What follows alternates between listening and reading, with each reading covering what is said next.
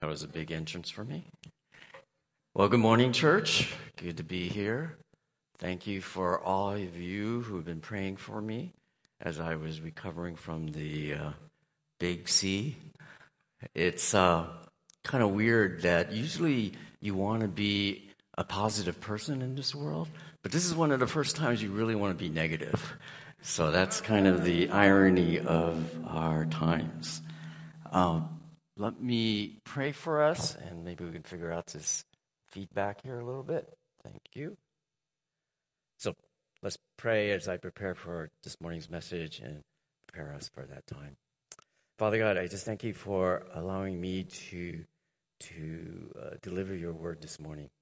I pray that you will anoint my words, that they will not return void, that there will be an opportunity for life transformation, and that Today, you make your presence among us so that we may be able to experience what you want us to experience.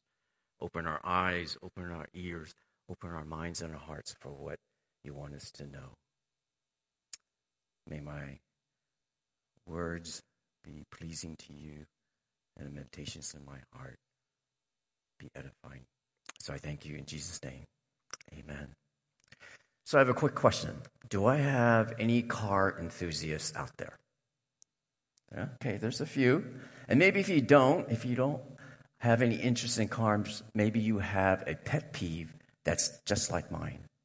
That you you go out after you park your car, maybe under a tree, and maybe it's under some power lines, and you go do your shopping, or maybe you go to a doctor's appointment, and you come back to your car and you find a big, fresh pile of bird droppings on your car. I know some of you are nodding your heads, so you know what I'm talking about. You know, bird poop is so harmful to your paint.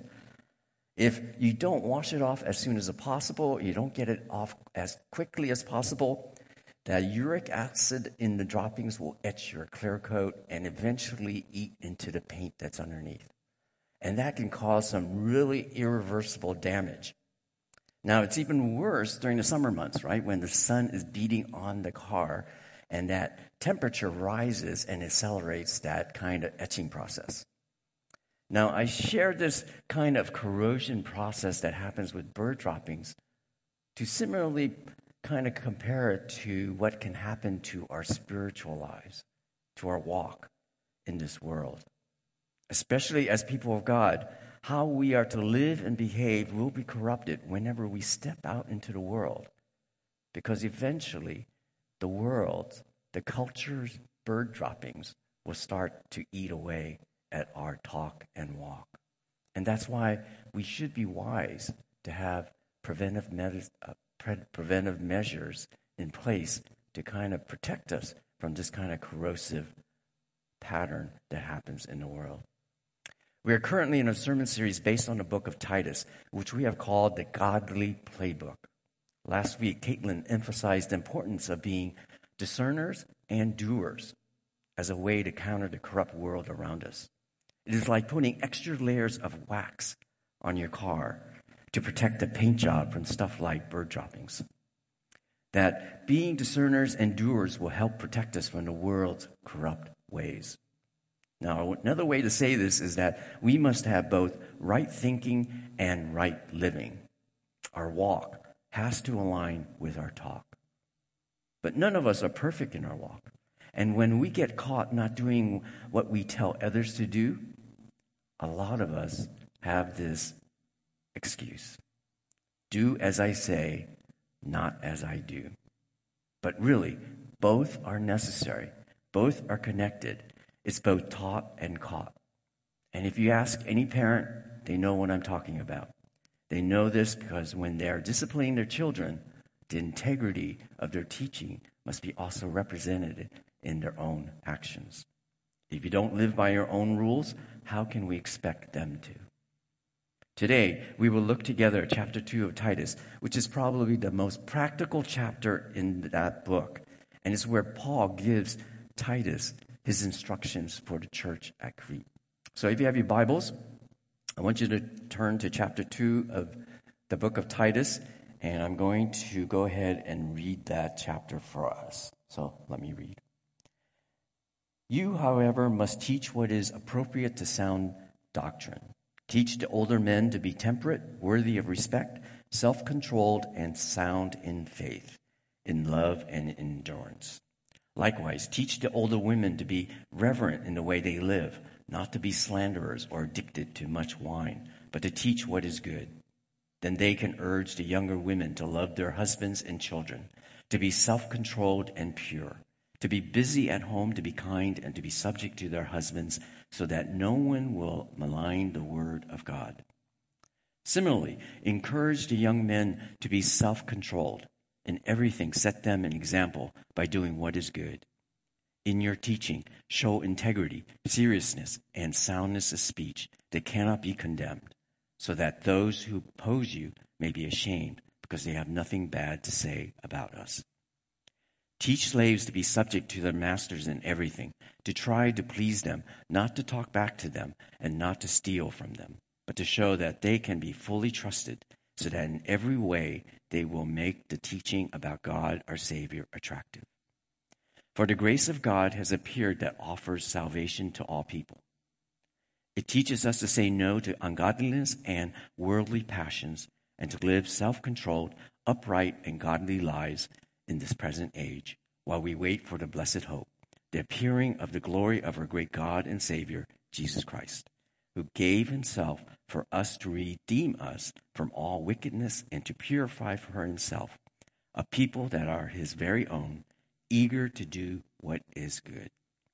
These then are the things you should teach, encourage, and rebuke with all authority. Do not let anyone despise you.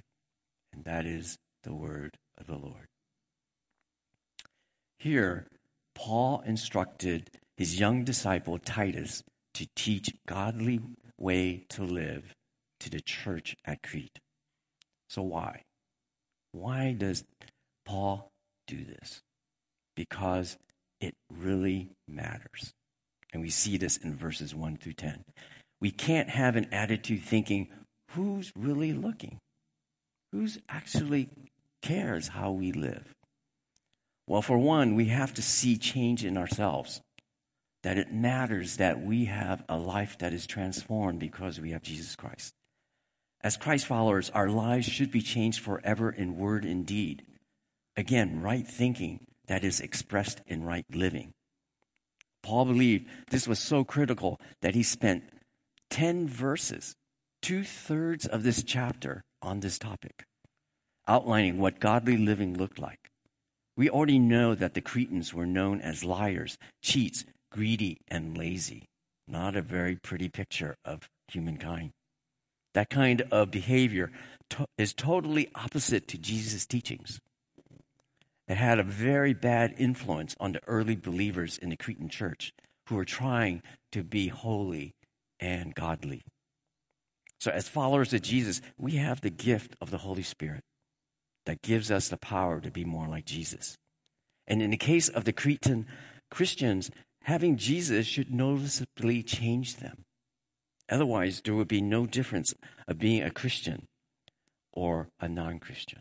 And that would be pretty sad. Godly living should matter to us because it's evidence that we have Jesus in us.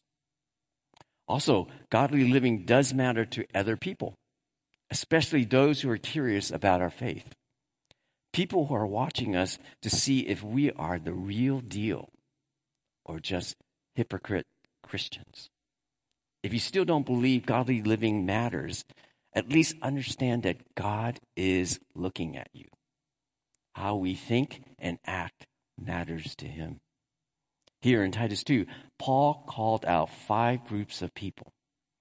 And all of these groups of people are actually looking at each other because they were in community.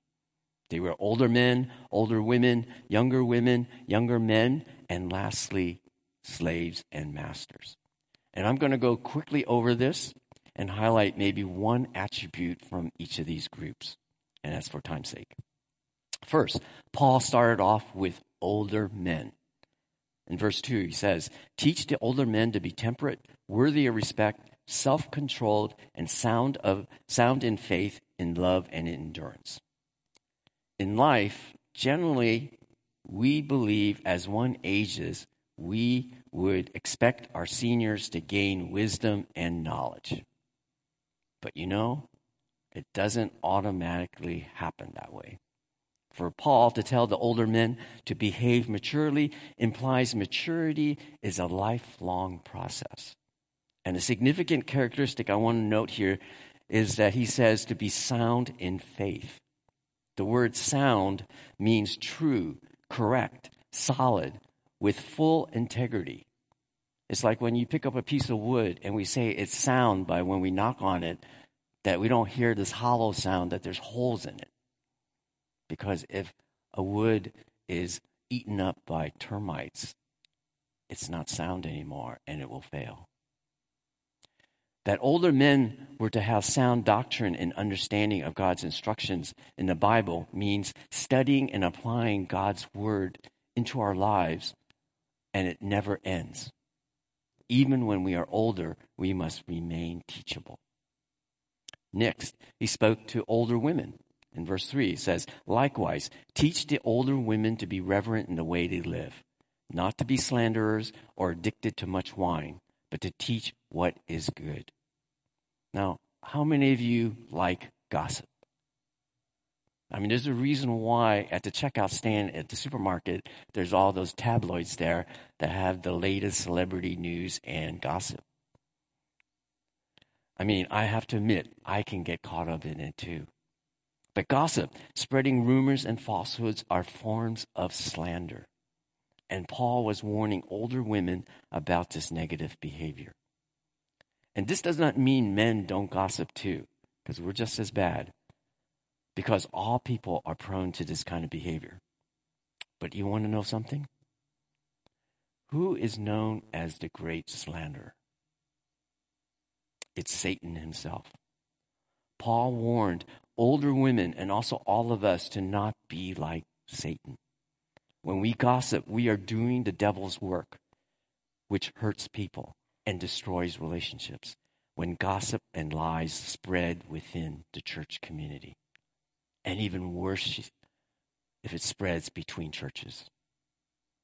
Third, Paul addressed younger women. In verse 4, I believe, urge the younger women to love their husbands and children, to be self controlled and pure, to be busy at home, to be kind, and to be subject to their husbands, so that no one will malign the word of God.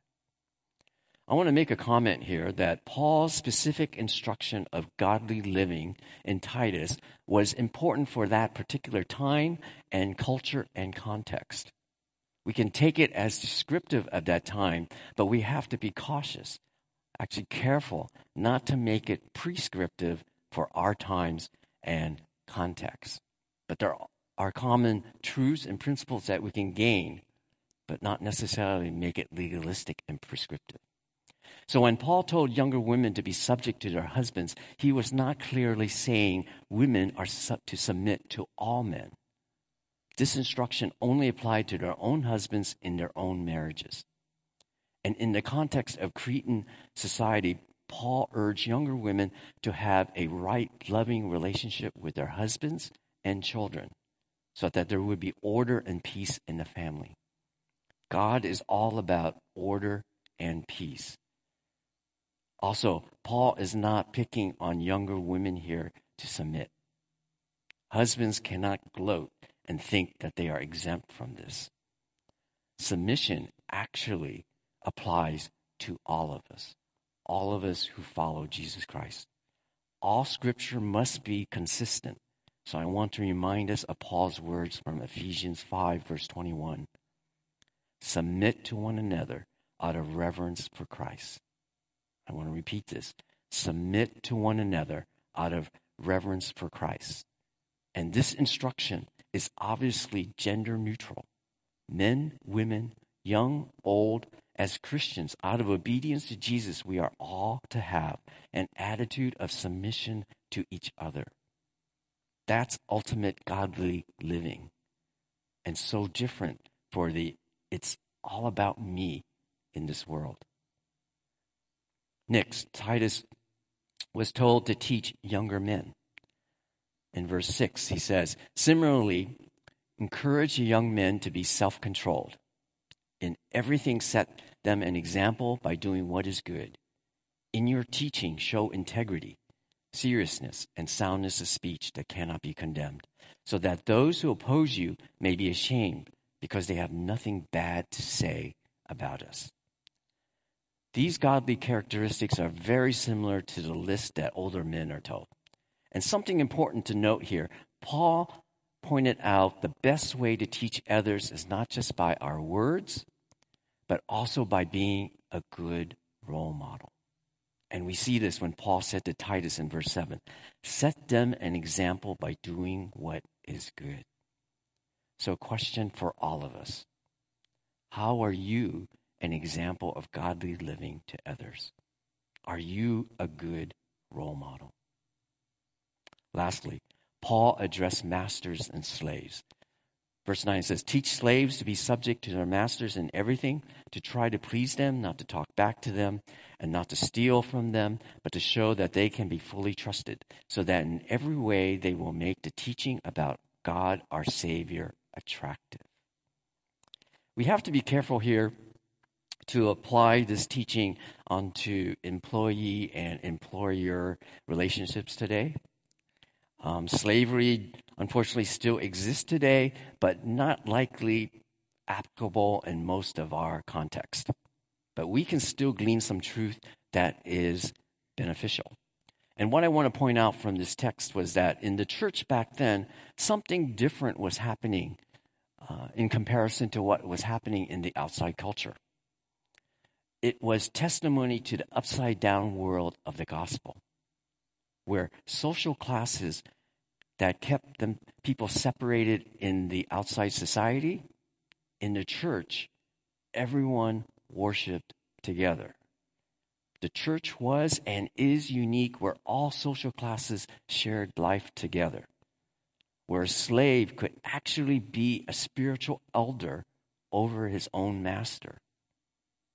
But here Paul res- reminded slaves to still be respectful of their working relationship with their masters.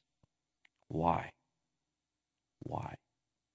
Because I say it again people are watching our talk and walk, both as individuals and as a church, as a church body. To slaves, to live a life that makes the teaching about God, our Savior, extra- attractive to others. Matter of fact, the same encouragement was told previously to younger women and younger men that godly living matters because people are watching. To young women in verse 5, to live a life that no one will malign the word of God. How they talked and behaved was their witness to others. And to young men, the same thing was said from verse 8 because they have nothing bad to say about us meant by looking at their godly lifestyle, no one would, could criticize the church or Christians. Challenge for all of us Does your life make the gospel of Jesus Christ attractive to unchurched people? Why or why not? Because people are watching and discerning if your faith is real and matters living your life preaches a gospel to the world, whether male or female, old or young, upper class or even lowly servants, represent Jesus in the world. Remember, Jesus instructed his disciples in John 13, verse 35. By this, everyone will know that you are my dis- disciples if you love one another. How we walk, how we talk, how we love one another represents Jesus in the world. And is that an attractive message that the world can see? Something I love about our church is that we are an intergenerational church, that we have different age groups represented here. And definitely, it's not for everyone because diversity prevents all, you know, presents a lot of challenges to manage. Many times, it's actually easier, it's more comfortable to stay in our separate peer groups. But that is not how God wants his church. That's why in Titus 2, we see this multi generational community living life together, interacting with each other. And I'm sure there was plenty of generational conflict and tension back then, like we have today. But that's why Paul told us in Ephesians we must have this mutual submission for unity's sake. Without submission, there will be chaos and disorder and conflict in the church. Last week, we um, celebrated the life of one of our beloved seniors, Jimmy Coide, who passed away recently. Uh, he's made a big impact on a lot of our lives because I know recently a lot of you have been hearing stories about him. Um, when I came to this church over 35 years ago, just like Warren and Don, he was one of the first to greet me and welcome me to, to the CLC family. And as a young man and a very new believer, I felt immediately at home here. And never a given Sunday, he did not shake my hand. And later, serving with uh, older men like Jimmy and uh, Jake Chisaki on the board of directors, I will always remember when Jimmy told me, when I was merely uh, a very young, 30 ish young man, he told me it was my generation's turn to lead. That was godly leadership. It was just like Paul telling Titus what to do. Jimmy modeled for me a whole lot of humility and maturity because most of the time it is very difficult to give up power and authority to someone younger. Jimmy represented to me what it means to be temperate, worthy of respect, self controlled, and sound in faith, in love, and endurance. It was a privilege for myself to spend um, some of Jimmy's last days, the last month of his life. Um, a couple of days before he passed away, I had an opportunity to see him, visit him, and pray with him. And for me, I was deeply touched that uh, in, in, the midst of all that he was going through and about to to um, end his time here on earth, he actually said a prayer for CLC. And he thanked God and he praised God for all of his friends that he had here in the church. Jimmy will always be remembered and a godly reminder and a role model for many of us. Moving to verse 12, godly living needs us to just say no. Just say no. This is going to be hard. It's really difficult to say no. In my opinion, it's probably one of the hardest words to say to someone to say no. We are all people pleasers to some extent, and we all can be easily tempted and distracted. But we need discipline to do this because so easy to backslide and be corrupted. We are supposed to be changed people. Our old selves are to be thrown off. That means saying no constantly to things, to old ways and habits, and embracing new ways of godly living.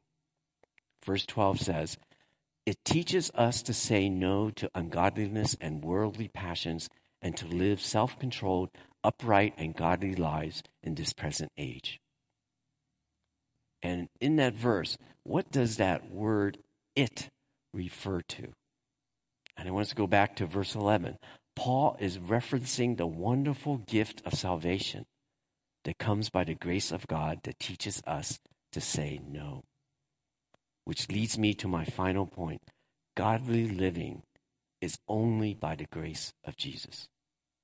You can't do it, and you won't do it on your own. It's not possible. Verse 14 says, Jesus gave himself for us to redeem us from all wickedness and to purify for himself a people that are his very own.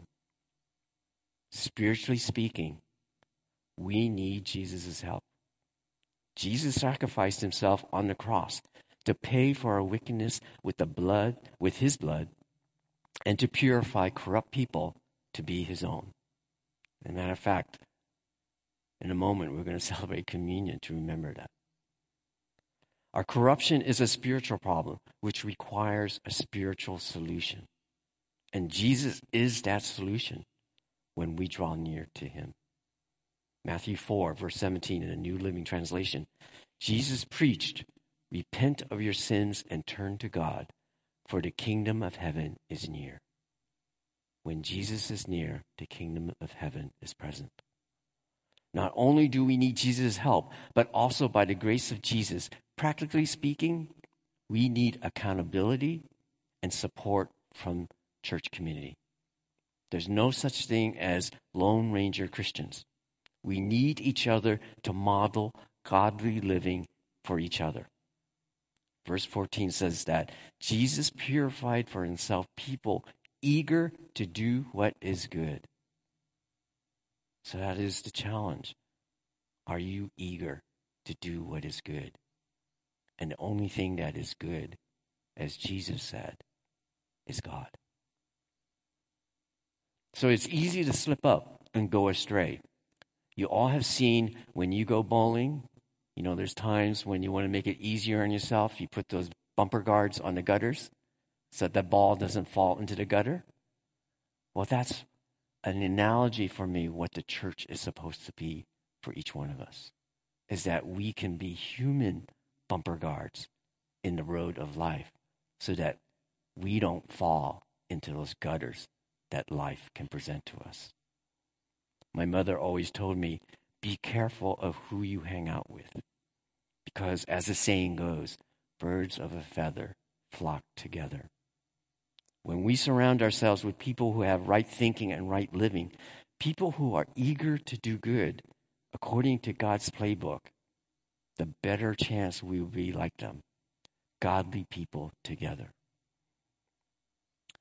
Last week, um, I had a phone call from a friend who said he had a recent encounter with God that convicted him to break out from his lukewarmness in his faith that from the busyness of life, over time, he had disconnected himself from church community that caused him to fall away in his relationship with God, resulting in his lukewarmness. And he wanted to, to change and make steps to renew his faith and serve Jesus again. So I appreciated his transparency and his honesty and being vulnerable to me. And I assured him and I encouraged him that I would be happy to come alongside him in his journey to seek after God again. But that's for me an example, a very timely example, that the gift of Christian community is what we all need. Paul in Titus 2 teaches that godly living matters because people are looking. That right thinking must translate into right living or doing, which often means saying no to corrupt ways but most important, godly living is the fruit of the grace of Jesus that we have been given. In conclusion, godly living takes a village, an intergenerational village like the one described in Titus 2. We need each other to be looking out for each other as we go through life as followers of Jesus Christ. Our challenge and purpose in life is this how do I live to make the gospel attractive? My hope is that Christian Layman Church will be that intergenerational village for all of us to spur one another on to godly living that attracts people to know Jesus. Amen. So let me pray. Heavenly Father, thank you for the grace we have received in your Son Jesus that changed us from a corrupt self to a new pure self through his righteousness and not ours. Help us to live godly lives marked by right thinking and right living so that the world may know we are your people. And for us together, as your church, make the good news of Jesus attractive for others. All glory to you, and I pray this in the most precious name of Jesus. Amen.